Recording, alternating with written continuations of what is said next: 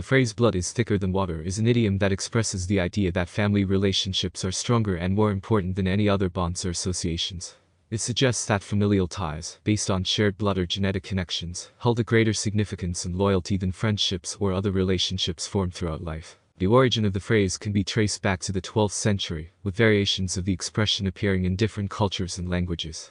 In its original form, the proverbial saying was the blood of the covenant is thicker than the water of the womb, which had a different meaning than its commonly understood interpretation today. It emphasized the importance of chosen relationships and shared experiences over biological connections. However, over time, the phrase has evolved to convey the belief that familial bonds are inherently stronger and more enduring.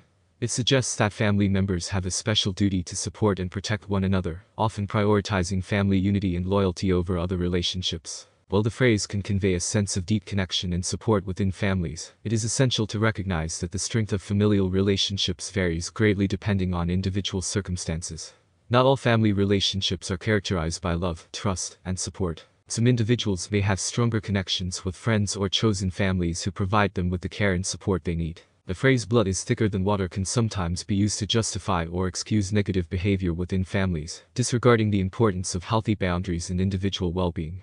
It is important to acknowledge that healthy relationships, whether biological or chosen, are built on mutual respect, trust, and support, and they require ongoing effort and communication. In summary, the expression blood is thicker than water reflects the belief that familial bonds are stronger and more important than other relationships.